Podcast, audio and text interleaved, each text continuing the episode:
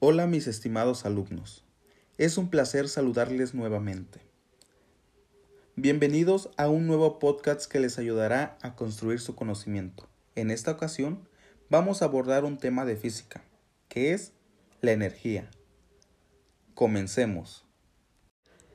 La energía en física es conocida como la capacidad de los cuerpos para realizar un trabajo y producir cambios en ellos mismos o en otros cuerpos. Un tema importante en energía es que ésta siempre se conserva. A esto se le llama la ley de la conservación de la materia. Es decir, la materia no se crea ni se construye, solo se transforma. Este es el principio para entender todo lo relacionado con la energía. La energía la usamos a diario aunque no nos demos cuenta. Entre algunos usos que les damos está, por ejemplo, cuando nuestras mamás cocinan el almuerzo y ponen a hervir algo.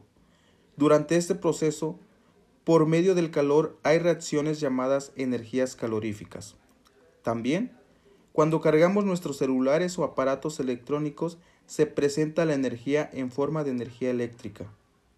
Y cuando salimos y percibimos los rayos del sol, estamos recibiendo la energía en forma de energía solar. La energía también se encuentra en la naturaleza, y en la naturaleza está absolutamente en cada rincón. Por ejemplo, para que sea más claro, un árbol frutal. Este recibe la luz del sol o la energía solar y la usa para crear sus hojas y sus frutos. Los frutos, al estar maduros, justo cuando se desprenden del árbol, impactan contra el suelo, tienen energía cinética. Y cuando un animal o persona recoge el fruto para comerlo, esta energía sería la energía química, y esta se almacena en el organismo para ser usada en las diversas actividades.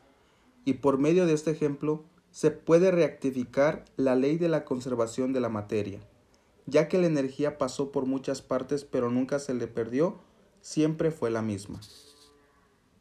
También hay otros tipos de energía, las renovables y las no renovables. Las energías renovables son aquellas que se obtienen a través de fuentes naturales que se producen de forma continua, inagotable e indefinida. Entre ellas están la energía eólica y la solar. Una ventaja de estas es que son inagotables y también que presentan un bajo impacto negativo sobre el medio ambiente. Por otro lado, las energías no renovables. Estas son las que se encuentran en la naturaleza de forma limitada y una vez que se consumen en su totalidad, son insustituibles. Y a diferencia de las renovables, estas tienen un gran impacto negativo sobre el medio ambiente.